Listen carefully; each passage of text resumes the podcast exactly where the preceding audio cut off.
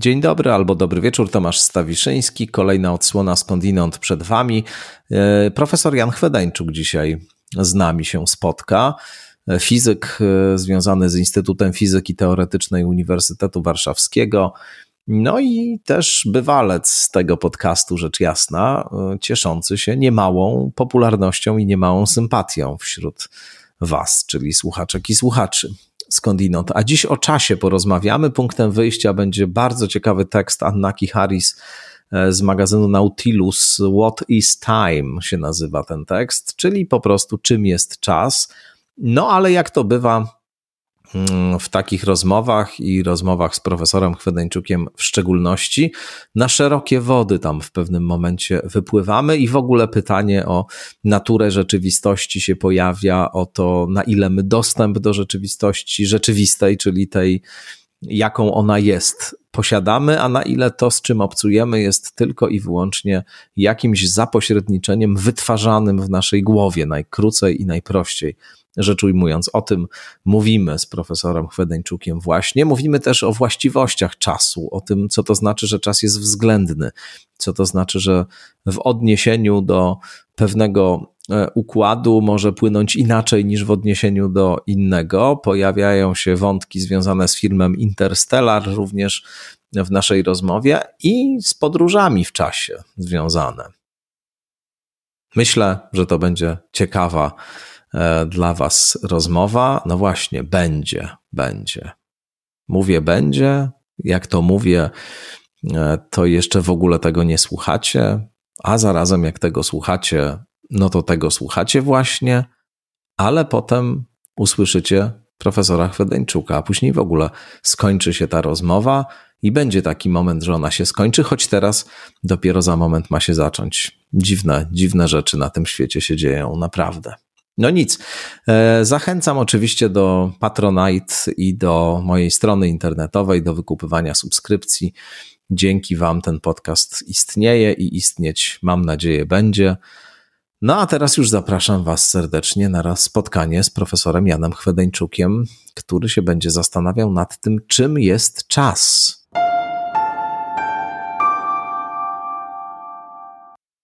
Profesor Jan Chwedeńczuk e, po raz kolejny w podcaście Skądinąd. Dzień dobry, Janku. Dzień dobry.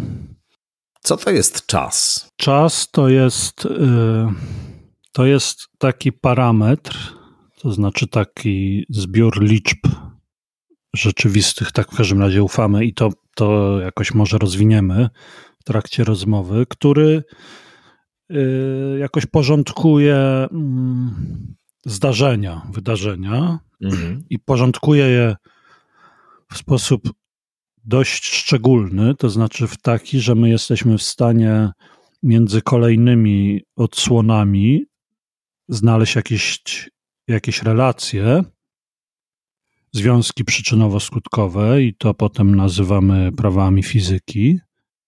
No i jest to o tyle dziwaczny parametr, że on zdaje się płynąć nieustannie. A w odróżnieniu od innych takich parametrów, które opisują układy fizyczne, no chociażby położenia, tak? W, po, w przestrzeni takiej położeń możesz się zatrzymać i, i nie płyniesz, a tymczasem czas płynie w sposób y, nieustanny i no i to jest jedna z tych zagadkowych własności czasu. Mm, punktem wyjścia do tej rozmowy, e, dla mnie przynajmniej, był tekst, który ci przesłałem. Tekst z magazynu Nautilus autorstwa Annaki Harris. To skądinąd jest żona sama Harrisa, e, którego tutaj bardzo cenię, lubię i promuję. Nie, nieraz tutaj o nim wspominałem, ale mm, w tym tekście wypowiada się fizyk Carlo Rovelli I właściwie od cytatu z Carlo Rovelliego właśnie ten tekst się rozpoczyna i ten cytat brzmi: e, Myślę, że przepływ czasu nie jest e, częścią fundamentalnej struktury rzeczywistości. Co ma na myśli Carlo Rovelli, mówiąc to właśnie, co mówi, i jak ty oceniasz tę tezę? No, teza jest kusząca. Ma na myśli, że mm, jakimś, na jakimś głębszym poziomie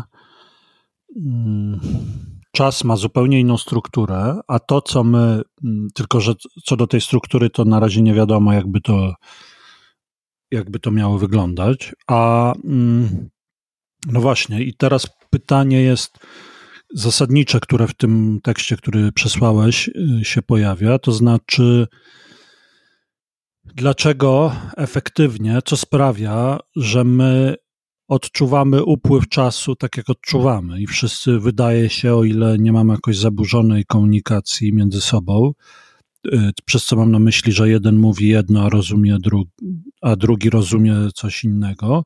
Otóż, jeżeli się w miarę dogadujemy, no to wszyscy mamy mniej więcej to samo odczucie. No i teraz, y, jeżeli jest tak, jak mówi Rovelli, że, mm, że na jakimś głębszym poziomie czas nie płynie, jest jakimś takim, takim, takim koordynatem, jak, jak y, inne przestrzenne własności, a tylko my w jakiś sposób postrzegamy upływ czasu tak, jak postrzegamy, no to, no to co to znaczy, to postrzegamy? Znaczy, co sprawia, że z tej jednej, y, na razie zupełnie enigmatycznej struktury, przechodzimy do, do takiego postrzegania świata i upływu czasu, jaki znamy. No i zasadnicze pytanie, czy to, y, czy tu rolę odgrywa świadomość? To znaczy, czy to świadomy obserwator musi jakoś mm, właśnie y, poprzez obserwację zaburzyć czy zmodyfikować y, tę y, głęboką rzeczywistość i efektywnie odczuwać upływ czasu tak, jak odczuwamy. Więc to pytanie, już, już tylko dokończę zdanie, to Proszę pytanie y, y, no jest takim jednym z fundamentalnych pytań, również filozoficznych, to znaczy, czy ta rzeczywistość, czy mamy dostęp do rzeczywistej rzeczywistości, mówiąc. Właśnie. Cytując klasykę. Właśnie. Dokładnie. E, otóż e, tu jeszcze jest jedno pojęcie, zanim się tak wgłębimy w to zagadnienie, które, które zarysowałeś teraz i które w tym tekście też jest e, zdefiniowane, to, to przywołałbym jeszcze tutaj jedno pojęcie, które również e, pod znakiem zapytania staje w tekście Annaki Harris, czyli pojęcie czasoprzestrzeni, e, czasu i przestrzeni właśnie. E, ona tutaj również opisuje no, takie wątpliwości co do tego, na ile te parametry, te zjawiska są rzeczywiste, a na ile one właśnie stanowią coś na kształt takiej takiego sposobu, w jaki nasz mózg sobie tak, pewne tak. sprawy porządkuje, to, to przywołałeś tą filozoficzną tradycję. Tutaj Kant oczywiście się kłania, który mhm. nad tym wszystkim rozmyślał i dla którego właśnie no, by, były to takie kategorie, które, które nam dane zmysłowe porządkują jakoś.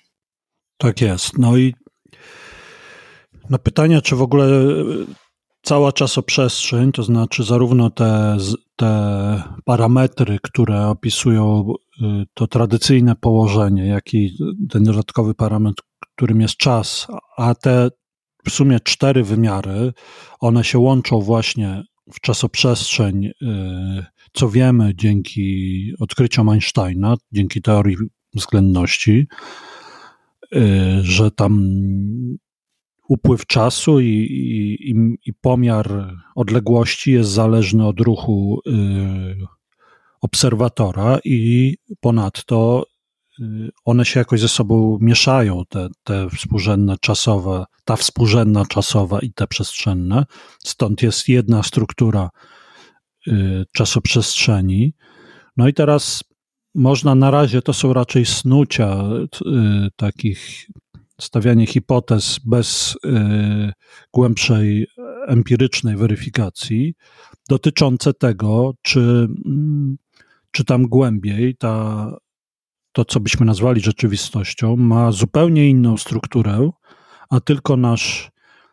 No właśnie, pytanie co? Czy to jest działanie mózgu, czy, czy to jest działanie po prostu jakiegoś układu fizycznego jeden na drugi. Co tu trzeba wprowadzić, jaki byt, żeby otrzymać to, mm, to przejście od, od tej enigmatycznej struktury, głębokiej struktury rzeczywistości do tego, co my, co my doświadczamy. I to jest być może w ogóle nierozstrzygalne zagadnienie. No właśnie, pytanie, czy jest rozstrzygalne, czy w ogóle istnieje jakiś sposób, żeby to sprawdzić? Mówię o tym twierdzeniu Rovelliego, żeby to poddać jakiejś ewaluacji. No właśnie, no bo przywołam tu przykład, który wielokrotnie żeśmy omawiali, to znaczy zagadnienie roli obserwatora w mechanice kwantowej. Tam, tam jest trochę podobne, mm, przed podobnym dylematem stajemy. Masz opis świata, którego y, dostarcza mechanika kwantowa, i ten opis, jak już wielokrotnie mówiliśmy, jest dziwaczny i, i tam zezwala na jakieś takie zjawiska, które nazywaliśmy superpozycją czy splątaniem i które no, są ewidentnie nie, nie z tego świata. A potem pojawia się obserwator, który w sposób fundamentalny zaburza ten układ i wytrąca go z tych subtelnych stanów. I obserwator nigdy nie ma bezpośredniego dostępu do, do, tych, do tych mm, efemerycznych zjawisk. Ma tylko dostęp do y, takich danych, które wyglądają zwyczajnie, to znaczy, że elektron jest tu i tam, ale istnieją pośrednie metody, które po, pozwalają ci zweryfikować tezę, że rzeczywiście te, w każdym razie ten opis, którego dostarcza mechanika kwantowa, jest konieczny. Innymi słowy, nie da się opisywać świata w sposób taki tradycyjny, zwyczajny, klasyczny. Czyli innymi słowy, istnieją metody empiryczne, odpowiadając na Twoje pytanie. W przypadku mechaniki kwantowej, choć bezpośrednio nie mamy dostępu do tych y, dziwnych zjawisk, to mamy ich ślady w postaci pewnych wyników, zarówno teoretycznych, jak i potem obserwacji empirycznych, które każą nam wierzyć, ufać, że opis y, dostarczany przez mechanikę kwantową jest prawidłowy. No i teraz pytanie, które zadałeś, czy analogiczna sytuacja y, ma miejsce w przypadku tych teorii Rovellego, które chciałyby opisywać wszechświat bez pojęcia czasu i czy istnieje, innymi słowy, jakaś y, metoda empirycznej weryfikacji tej tezy? Czy możemy złapać jakiś ślad po tej głębokiej rzeczywistości, gdzieś no właśnie. Wiesz, jakąś, nie wiem, zmarszczkę na strukturze wszechświata, coś, czego innymi słowy nie da się wytłumaczyć bez wprowadzania tej hipotezy Rowellego. No bo co to znaczy zweryfikować taką tezę, której bezpośrednio, y, tezę o istnieniu świata, którego bezpośrednio w ogóle nie, nie dostrzegasz. No to znaczy, że istnieją jakieś pewnie bardzo subtelne zjawiska, których w żaden sposób nie wytłumaczysz, w każdym razie przy Twoim obecnym stanie wiedzy, inaczej niż, niż załóżmy tą hipotezą o, o nieistnieniu czasu jako takiego płynącego kontinuum zdarzeń. No i to oczywiście tego nie wiemy, bo ta, ta teoria jest nie, niesformułowana, to są jakieś próby y, i to i nie wiemy. No, jeżeli tak jest, to należy się spodziewać, tak jak już tu antycypowaliśmy, że, te, y, że to będzie obserwacja czegoś niezwykle subtelnego, ale co to będzie, to dali Bóg na tym etapie jest zbyt wcześnie, żeby, żeby to powiedzieć, bo jeszcze ta teoria nie jest gotowa, więc nie można stosować tych równań tak, żeby, żeby przewidywać coś dziwnego, co potem gdzieś tam zobaczymy, bo tak to ta, ta procedura powinna wyglądać. No też e, właściwie trudno sobie wyobrazić, co to by miało znaczyć, że czas jest tylko własnością naszej percepcji, że on nie płynie, przynajmniej nie płynie w taki sposób, w jaki my go e, doświadczamy gdzieś na najgłębszej, w najgłębszej strukturze rzeczywistości, czy w ogóle w rzeczywistości poza e, rzeczywistością, która jawi się nam i która w naszych umysłach jest e, obrazowana.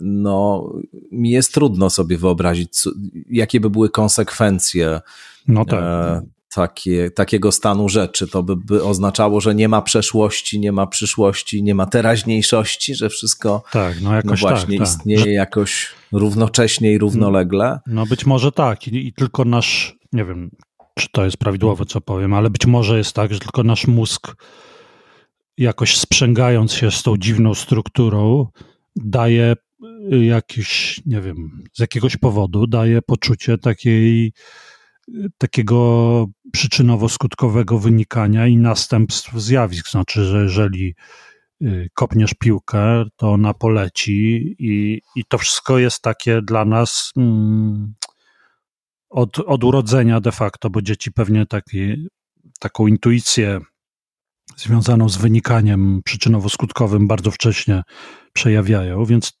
to jest w nas. I teraz zadałeś bardzo słuszne pytanie, to znaczy, jak my mamy w ogóle, jak, jak my mam, mielibyśmy to zrozumieć, jak, jak to miałoby się nam pomieścić w głowach, że struktura, taka fundamentalna struktura świata jest jakoś kompletnie inna. Jest to fascynująca wizja, fascynująca. No, Absolutnie. Wiesz, że gdzieś, jest, że gdzieś głęboko jest ta głęboka rzeczywistość, która jest radykalnie inna niż to, yy, co my postrzegamy. Yy, no ale to jeszcze daleka, daleka droga. No właśnie, bo co to by oznaczało, że na przykład gdzieś tam y, lata 90. Wca, wcale nie minęły i my dalej bujamy się na przykład po Żoliborzu i Chomiczówce z kumplami? Tak, i z piwkiem w dłoni. I z piwkiem, no. I z no, papieroskiem jeszcze w moim przypadku. Ja, ja to sporadycznie jednak, bo potem następnego no dnia, następnego dnia samopoczucie o tak, tak, rzeczywiście. Ja odkąd rzuciłem palenie już 5 lat temu, to dni następne są znacznie, znacznie łatwiejsze do przetrwania, zdecydowanie. E, no właśnie, no więc co, co, to znaczy, że to gdzieś istnieje? Co to znaczy w ogóle to słowo istnieje? Czy, ta, czy te inne, no właśnie chciałoby się powiedzieć, chwilę czasu, e, można sobie odwiedzać w jakiejś abstrakcyjnej przestrzeni? No, to już wykracza tak dalece poza to, do czego nasz mózg właśnie ewoluował, że nie sposób to powiedzieć, ale, ale być może w ogóle będzie tak jak z mechaniką kwantową. To znaczy, że mechanika kwantowa dostarcza opisu pewnych zjawisk, ale my nie jesteśmy w stanie stwierdzić, czy ten opis odpowiada rzeczywistości, to znaczy, czy naprawdę w jakimś sensie ten kod jest naraz żywy i martwy, czy też tylko to jest opis jakiejś jeszcze bardziej złożonej struktury, do której my w ogóle na obecnym poziomie naszej wiedzy nie mamy żadnego dostępu. Tego nie wiemy i to trwają spory. Tak jak żeśmy wielokrotnie mówili, są spory co do tego, jak interpretować te zdania mechaniki kwantowej. Czy to jest element rzeczywistości, czy tylko właśnie teoretyczny opis. I wyobrażam sobie, że jeżeli Rovelli czy ktokolwiek inny dostarczyłby takiego opisu, gdzie ten czas i przestrzeń to są jakieś dziwaczne struktury, no to przypuszczalnie stanęlibyśmy przed tym samym dylematem. To znaczy, bo jeżeli jest tak, że nasz akt obserwacji, czyli działalności naszego mózgu, czy świadomości, czy jak to nazwać, w sposób nieubłagany niszczy jakoś tę strukturę, czy też może nie niszczy, co daje nam obraz tak dalece mm, odległy od tego, jaka ta głęboka rzeczywistość jest, no to zasadnym jest pytanie, czy, czy mamy w ogóle do tamtej rzeczywistości dostęp? Czyli tak jak ty pytałeś o te nasze y, szlajania się po warszawskich dzielnicach w latach 90., no to czy, czy to sobie można jakimś magicznym statkiem czy mikroskopem odwiedzić, czy też musimy się zadowolić tym, że taki jest wymagany opis wszechświata, co znaczy wymagany, to znaczy, tak jak powiedzieliśmy wcześniej, że istnieją pewne zjawiska we wszechświecie, których nie wyjaśnimy, jeżeli nie wprowadzimy tego enigmatycznego opisu z tymi rozsianymi chwilami czasu, czy cokolwiek to będzie. I musi, Czyli innymi słowy, być może będziemy musieli się pogodzić z tym, że taki opis jest wymagany, ale nie do końca będziemy rozumieli, co to znaczy i czy ten opis de facto jest elementem y, rzeczywistości. No właśnie. No jest to przejmujące Ale... i jeszcze tylko wejdę ci w słowo. Znaczy jest to wyzwanie radykalne dla wszystkich kategorii, którymi się posługujemy w myśleniu i mówieniu. Zdecydowanie i to jest niesamowite, y, że ludzki mózg, mimo że no, myśmy ewoluowali w tej skali takiej, no, który, do której jesteśmy nawykli od powiedzmy milimetrów, od grubości włosa do, do kilometrów i dalej. E, no to jest niesamowite, że mimo to, że jesteśmy tak ograniczeni przez, e, przez ten proces ewolucyjny, to jesteśmy w stanie snuć mm, rozważania na tak abstrakcyjnym poziomie i co więcej, bo to nie są tylko dywagacje, tak jak powiedziałem, mechanika kwantowa czy teoria względności są koniecznym opisem świata, bo pewnych zjawisk bez nich nie wytłumaczysz. Mm -hmm. Tych zjawisk jest multum.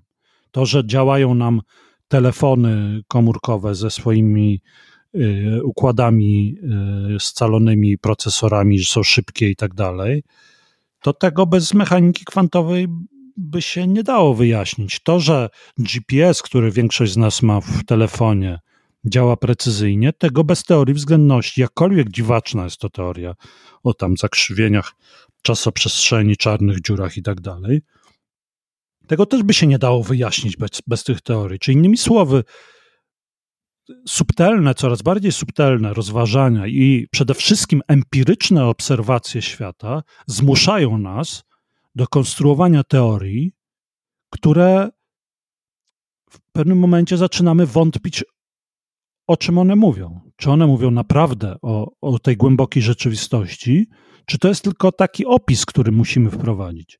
I tak samo będzie. Opis, który na danym etapie naszej wiedzy, możliwości poznawczych, nie wiem, rozwoju technologicznego po prostu jest funkcjonalny, tak. a później w miarę jakiegoś postępu i w miarę tego, jak zmieniają się te wszystkie parametry, to się okazuje, że coś tutaj nagle takiego się pojawia, co się w tym opisie nie mieści, trzeba go zmodyfikować, żeby wytworzył, tak. wytworzyć nowy opis. Tak, I on tak, dokładnie, dokładnie, jest w tej samej pozycji. Mhm. Tak, albo y, jeszcze fajnie, fajnie, no, jeszcze ciekawie byłoby, gdyby ten załóżmy, że nagle obserwujemy jakieś zjawisko, nie wiem, y, zderzamy atom z atomem, czy pewnie bardziej subtelnie jakoś jeszcze bardziej mikrocząstkę z inną mikrocząstką i tam coś się dzieje, produkuje się cząstka, czy jakieś odkrzywienie toru następuje, którego nie jesteśmy w stanie w żaden sposób wyjaśnić w ramach obecnej teorii. W związku z tym siadają ludzie i zaczynają pewnie latami snuć rozważania, jak to wyjaśnić, i załóżmy, że w pewnym momencie konstruują nowy opis rzeczywistości, który jest no, jakoś bardziej ogólny, to znaczy zawiera w sobie ten opis, którego dostarcza na przykład mechanika kwantowa, ale zawiera w sobie też możliwości tego, chociażby tego zjawiska, które, które, od którego wyszliśmy i którego nie potrafiliśmy y, wytłumaczyć. No i najpiękniej to by było, gdyby ten, ta szersza teoria wytłumaczyła nam, czym jest mechanika kwantowa, znaczy co to jest to, o czym ona mówi. Y, bo w ramach mechaniki kwantowej zrozumienie, czy mechanika kwantowa jest opisem rzeczywistości, to jest tak jak wyciąganie się za własne włosy z, z, z trzęsawiska.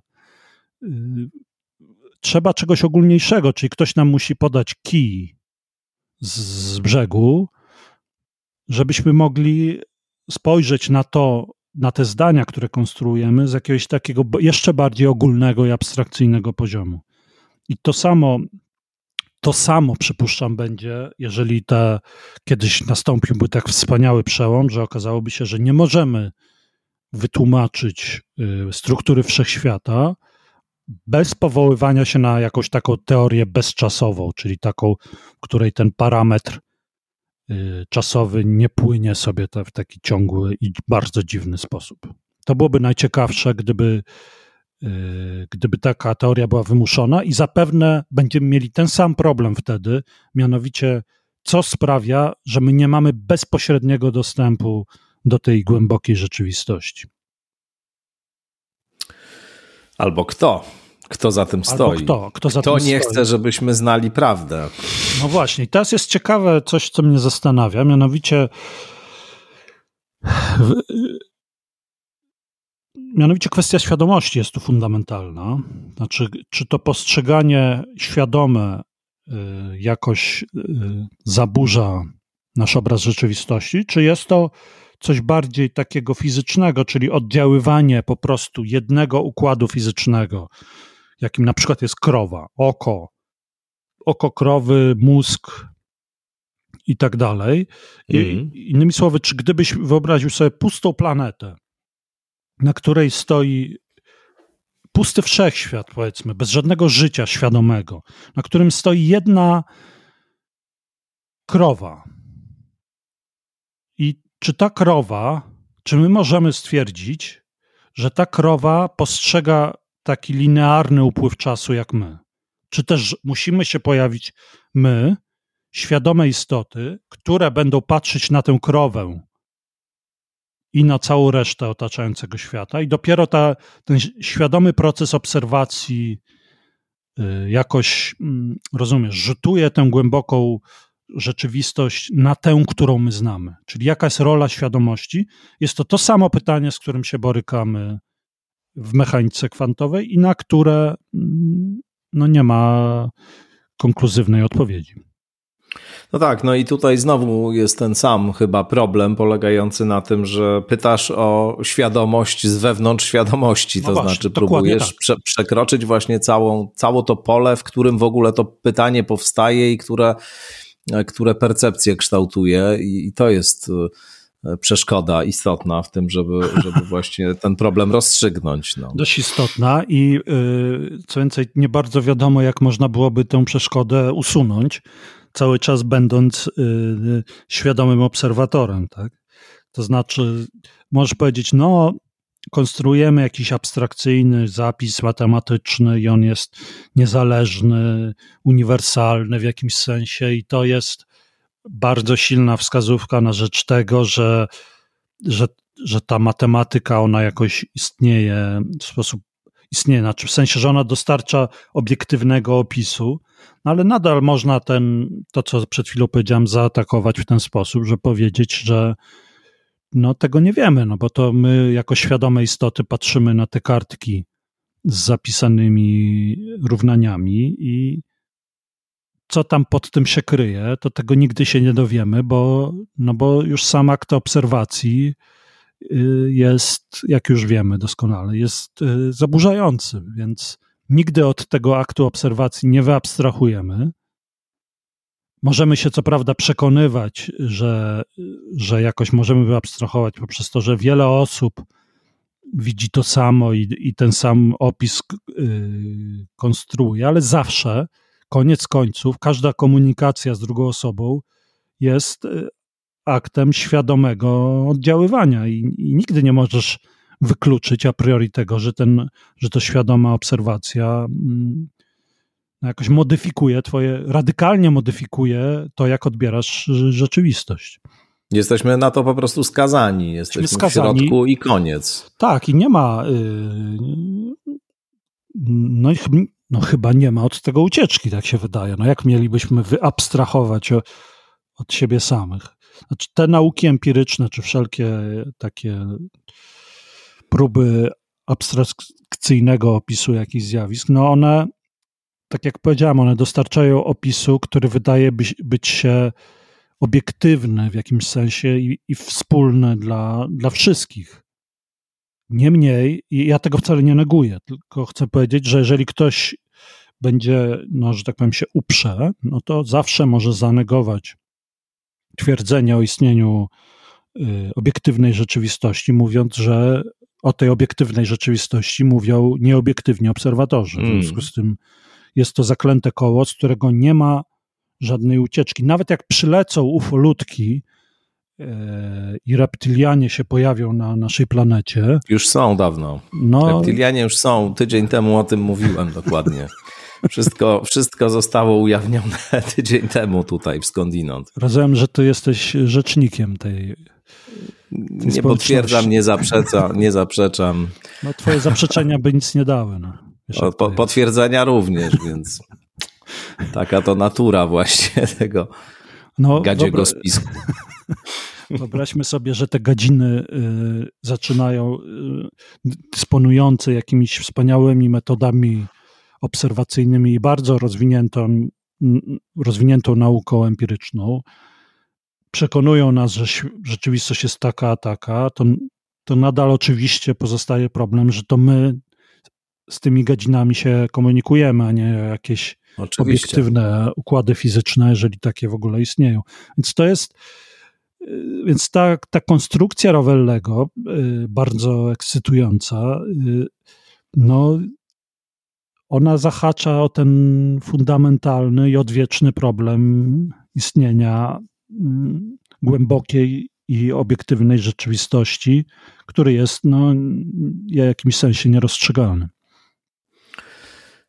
No to skoro już wiemy, że jest to nierozstrzygalne zasadniczo, to pomówmy chwilę jeszcze o tych własnościach czasu, które znamy i o tym, co o czasie wiemy w ramach tej współczesnej wiedzy fizycznej, e, on wcale się nie zachowuje e, jednak tak, jak go sobie kiedyś wyobrażano, myśląc, że właśnie jest to taki parametr, który wszędzie jest taki sam. Istnieją pewne różnice w tak. przepływie czasu i w zależności od układu odniesienia on płynie inaczej. To też jest niezwykle ciekawa właściwość to, że czas płynie inaczej w zależności od obserwatora, czyli innymi słowy, tak jak powiedziałeś, układu odniesienia, to będę wymiennie stosował te, te pojęcia, no to wiemy od czasów Einsteina. Einstein, mhm.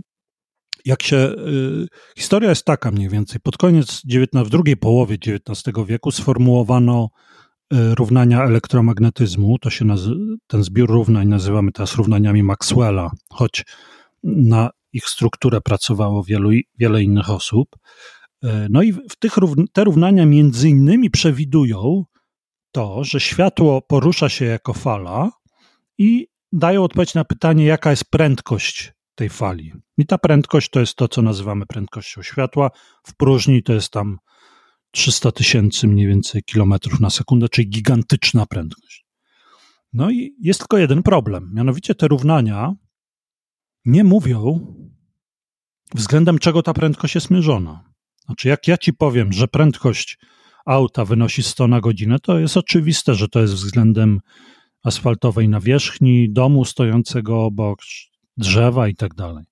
A w tych równaniach nie jest wyróżnione, względem czego ta prędkość jest podana. To jest liczba taka, która się tam pojawia. Sama liczba o niczym nie mówi, zdawałoby się, bo jeżeli ci powiem, że prędkość auta jest 100 na godzinę, no to jeżeli ja, ty jedziesz jednym 100 na godzinę, a ja za tobą też 100 na godzinę, to twoja prędkość względem mnie jest zero, no bo poruszamy się z tą samą prędkością w tę samą stronę. Nie oddalamy mm. się od siebie. Więc zawsze mówienie o prędkości należy, zdawałoby się, uzupełnić o informację, mm, względem czego to jest mierzone. Nie zawsze się to robi, tak jak powiedziałem, bo zazwyczaj jest to domyślne, ale de facto, jeżeli byśmy chcieli porządnie opisywać yy, układy fizyczne, trzeba powiedzieć prędkość względem tego i tego. No i w równaniach Maxwella ta prędkość światła jest po prostu jakoś tam się pojawia. No i ta, to stwierdzenie, ta obserwacja, koniec końców, doprowadziła Einsteina do sformułowania tezy, że prędkość światła jest stała dla wszystkich obserwatorów, czy tam, jak powiedziałeś, układów odniesienia, które poruszają się ze stałą prędkością, yy, ze stałą prędkością, znaczy nie przyspieszają ani nie zwalniają. To się nazywają układy inercjalne, którymi pamiętam, że dręczono młodzież w liceach. No i mm, żeby tę tezę obronić, to znaczy, że ta prędkość światła jest stała we wszystkich układach, no to samo to stwierdzenie wydaje się być absurdalne, no bo tak jak powiedzieliśmy, jeżeli ty uciekasz 100 na godzinę i ja cię gonię 100 na godzinę, to prędkość twoja nie jest stała, tylko zależy od tego, jak ja cię gonię. Jeżeli będę stał i czekał, no to będziesz uciekał 100 na godzinę. Jeżeli będę cię gonił 100 na godzinę, to nie będziesz uciekał. Mhm. I tak dalej. To jest oczywiste, że prędkość jest względna. Więc jeżeli nagle istnieje jakaś prędkość, która jest bezwzględna, czyli bez względu na to, czy będziesz gonił promień świetlny, uciekał od niego, czy stał w miejscu względem y, tego obiektu, który wyelimitował to światło, no to znaczy, że coś radykalnie się zmienia w naszym postrzeganiu poruszania się w przestrzeni. I to, żeby uratować ten, ten postulat Einsteina o stałości prędkości światła, należy wprowadzić pojęcie czasoprzestrzeni, czyli pożenić czas i przestrzeń. I jedną z konsekwencji jest dokładnie to, co powiedziałeś. To znaczy, że jeżeli wezmę dwa zegarki i jeden będzie względem drugiego poruszał się z prędkością jakoś najlepiej znaczną, czyli będącą znacznym ułamkiem prędkości światła, to, y, to upływ będzie zależał od tego, czy się poruszamy, czy nie. I to jest, to jest względność. To jest właśnie element teorii względności. W tym przypadku względność dotyczy upływu czasu i jest to absolutnie rewolucyjne no, pojęcie, spojrzenie na zagadnienie czasu, który, tak jak powiedziałeś wcześniej, wydawał się być e, absolutnym parametrem wspólnym dla, dla całego wszechświata. Tak nie jest. To jest jeden element względności. Jest jeszcze drugi element, który jest, e, jak, że tak powiem, zakodowany w jeszcze ogólniejszej teorii Einsteina niż ta, którą przedstawiliśmy, która się nazywa ogólną teorią względności. I w tej ogólnej teorii względności upływ czasu jest jeszcze zaburzany przez obecność masywnych obiektów czy wysokoenergetycznych, no i ten, to zjawisko było wykorzystane choćby w filmie Interstellar, który nie wiem, czy widziałeś ten film. Tak, tak, oczywiście. No i tam jest Jeśli taki... Państwo nie widzieli, to warto obejrzeć. Tak, tak. Właśnie szczególnie ze względu na, na opisywane tem i wykorzystywane do, do, do konstruowania fabuły i dramaturgii osiągania zjawiska te relatywistyczne, czyli pochodzące z teorii względności.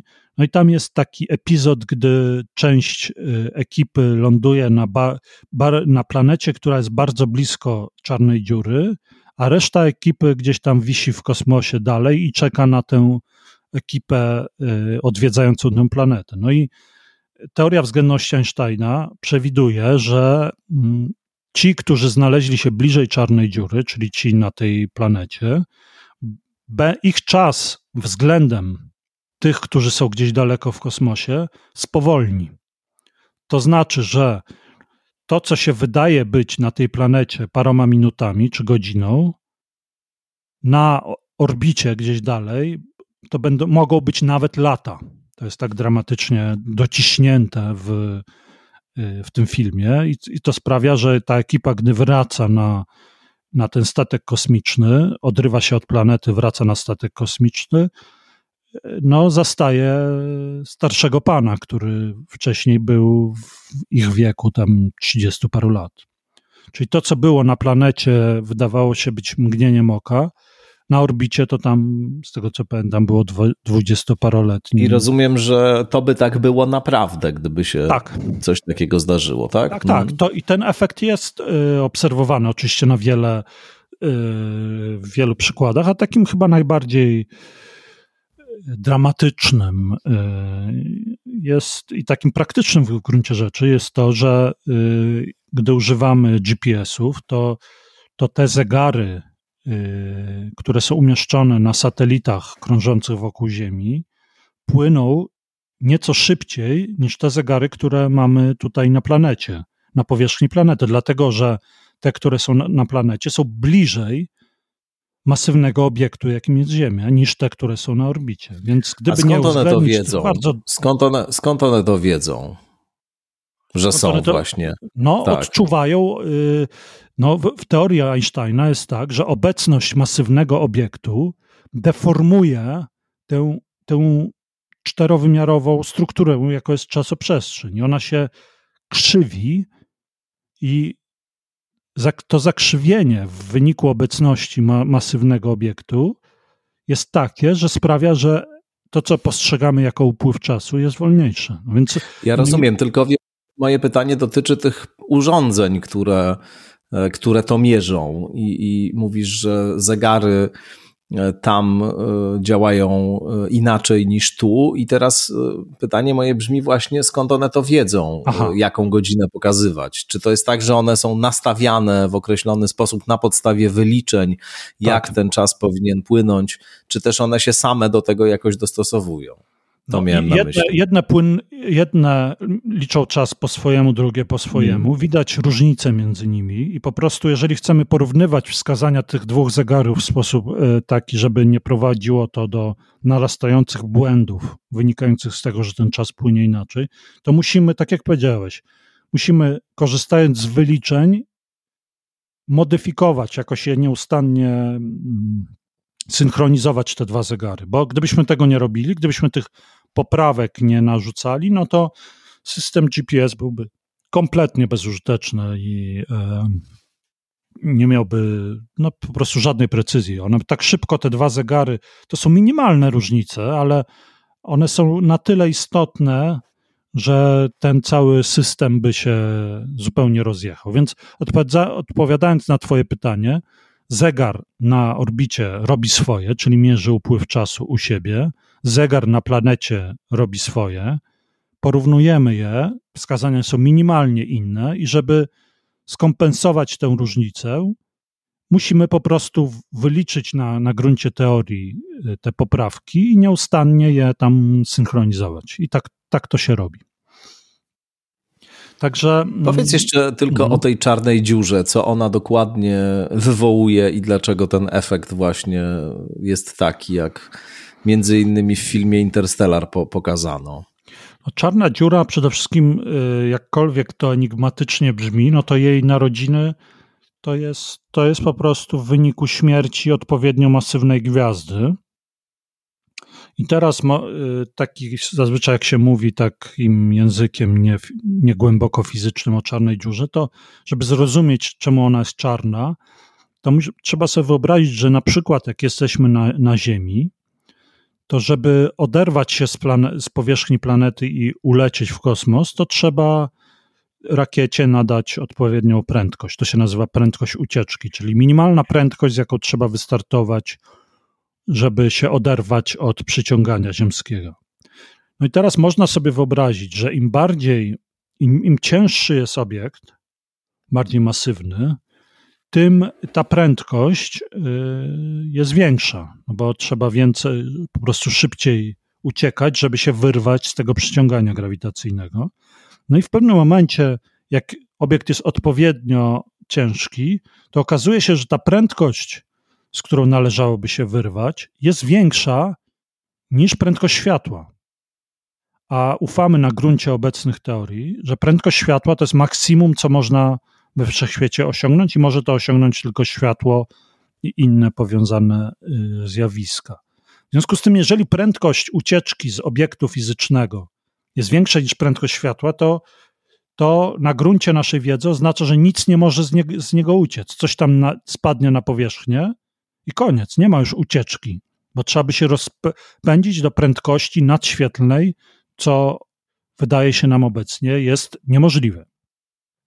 No i teraz y, oprócz te, tego stwierdzenia, to można na gruncie teorii względności ogólnej wyliczyć, co taki bardzo masywny obiekt robi dla, dla upływu czasu i y, dla struktury przestrzeni. Między innymi y, taka masywna czarna dziura, no tak jak powiedzieliśmy, y, jeżeli porównamy wskazania zegarów przy masywnym obiekcie, na przykład czarnej dziurze, to one są, y, to, to mamy wrażenie, obserwując z zewnątrz, na przykład z Ziemi, że te zegary tam spowalniają.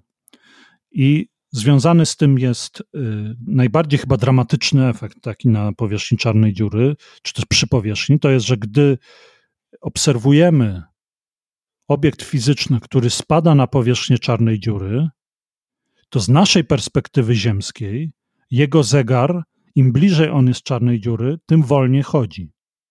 Wolniej, wolniej, wolniej, aż w pewnym momencie jest tak blisko czarnej dziury, czy też jej horyzontu, czyli takiego brzegu, że zegar tego spadającego obiektu z naszej perspektywy staje.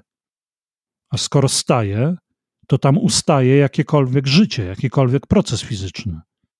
Co oznacza, że z perspektywy zewnętrznego obserwatora spadający kamień, na przykład na powierzchnię czarnej dziury, nigdy na nią nie spadnie, bo jego upływ czasu jest tak dramatycznie zaburzony przez czarną dziurę, że w pewnym momencie z naszej perspektywy ustaje. Czyli innymi słowy, to jest niesamowite. No, z, z, naszej perspektywy zewnętrznego obserwatora nic nigdy nie spadnie na czarną dziurę. A tymczasem z perspektywy tego spadającego kamienia, no to nic się nie dzieje, bo on zawsze w jego układzie płynie czas. On, nie, nie, on obserwuje tylko względne zmiany, ale w jego układzie to jest w jego układzie. Dla niego zawsze zegar płynie, tak samo i w jego układzie on normalnie spadnie do czarnej dziury i nie zauważy żadnego takiego dramatycznego zatrzymania.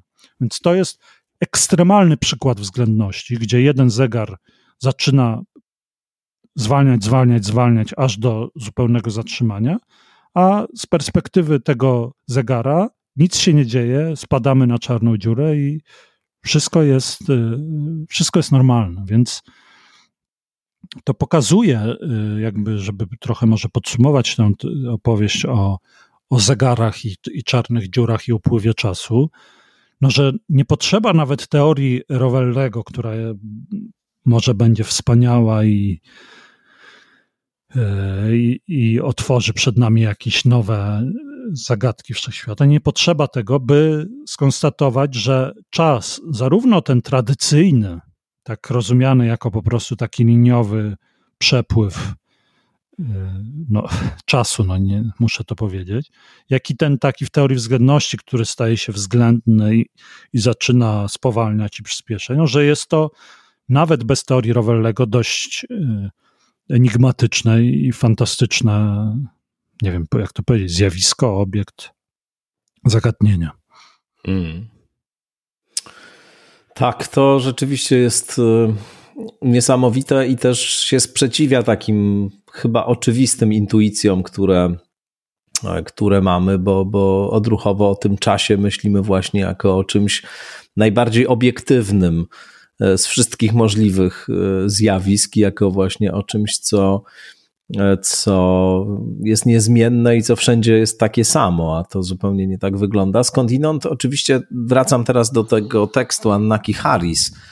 E, różnice istnieją niewątpliwe w percepcji czasu i, i ta już zupełnie subiektywna, e, ten zupełnie subiektywny sposób doświadczania czasu bywa bardzo różny. O tym też niejedną książkę napisano, jak jak to się zmienia i jak w różnych stanach, e, w które popadamy, mamy subiektywne wrażenie albo przyspieszenia, albo, albo spowolnienia, albo w ogóle utraty percepcji tego, że e, czas przepływa. Nawiązuje do tego, bo e, oczywiście państwo Harrisowie, to znaczy i Annaka Harris, i Sam Harris, oni się intensywnie zajmują kwestią świadomości i, e, i taką eksploracją e, świadomości za pośrednictwem różnych technik medytacyjnych, ale to są takie sposoby eksplorowania bardzo science-based, to znaczy bardzo tutaj pilnują, żeby nie odpływać w jakieś religijno-mistyczne narracje, tylko przyglądają się tej medytacji także z perspektywy, nie wiem, neuronauki na przykład, ale i tej fenomenologii doświadczenia świadomości. No i e, przypuszczam to zresztą w tym jej tekście też się pojawia, że tutaj ta kategoria self czy ja, e, jako właśnie czegoś, co miałoby być podmiotem czasu doświadczającym, jest przeciwstawiona takiej, e, takiemu doświadczeniu świadomości, właśnie jako czegoś, co, w, w czym nie ma następstwa, co jest takie nieruchome, wieczne, co, co, co nie ma tej, tej komponenty indywidualnej, e, subiektywnej podmiotowości. Pewnie gdzieś tam jakoś myślę, to, to jej e, myślenie na ten temat i, i samego Harrisa też by w tym kierunku szło. No a ten Carlo Rovelli doświadcza, do, do, dostarcza takiego ciekawego tak, tak, narzędzia tak. teoretycznego, żeby, żeby jeszcze od innej strony to opisać po prostu. Mhm. Zgoda. A w Twoim doświadczeniu indywidualnym czas różnie płynie w różnych sytuacjach? No, gdyby teraz zamiast tej y, miłej i rozwijającej dla mnie rozmowy, gdybym leżał przez te, patrzę na, na wskazanie zegara, 47 minut i 40 sekund na fotelu dentystycznym, to zapewne mm, trochę inaczej by mi płynął czas. To prawda. To prawda, ja też mam na fotelu dentystycznym takie doświadczenie. Zakrzywienie. Miłosiernie się to dłuży, tak, zakrzywia się coś zdecydowanie. Jakaś, jakaś rzeczywistość. A powiedz, bo już będziemy się zbliżać do końca tej rozmowy, czas na nią przeznaczony e, upływa nieubłaganie. Otóż e, powiedz, czy istnieją jakieś e, zagadkowe zjawiska związane z czasem, jakieś takie odpowiedniki tych różnych e, niepokojących zjawisk, które stawały się często e, punktem wyjścia do tworzenia jakichś nowych teorii czy nowych opisów. Czy jest coś takiego, co w odniesieniu do czasu jest szczególnie tajemnicze, co tu jest jeszcze do zbadania, no poza tą kwestią taką, która właściwie jest na granicy poznawalności, o której tutaj rozmawialiśmy na początku, czyli tej związanej z tezą Rowellego, że że to jest raczej własność naszych umysłów niż własność rzeczywistości jako takiej, no to zostawmy, ale czy są jakieś takie zjawiska, które są szczególnie interesujące, które, które szczególnie niepokojące się wydają dzisiaj w związku z czasem właśnie?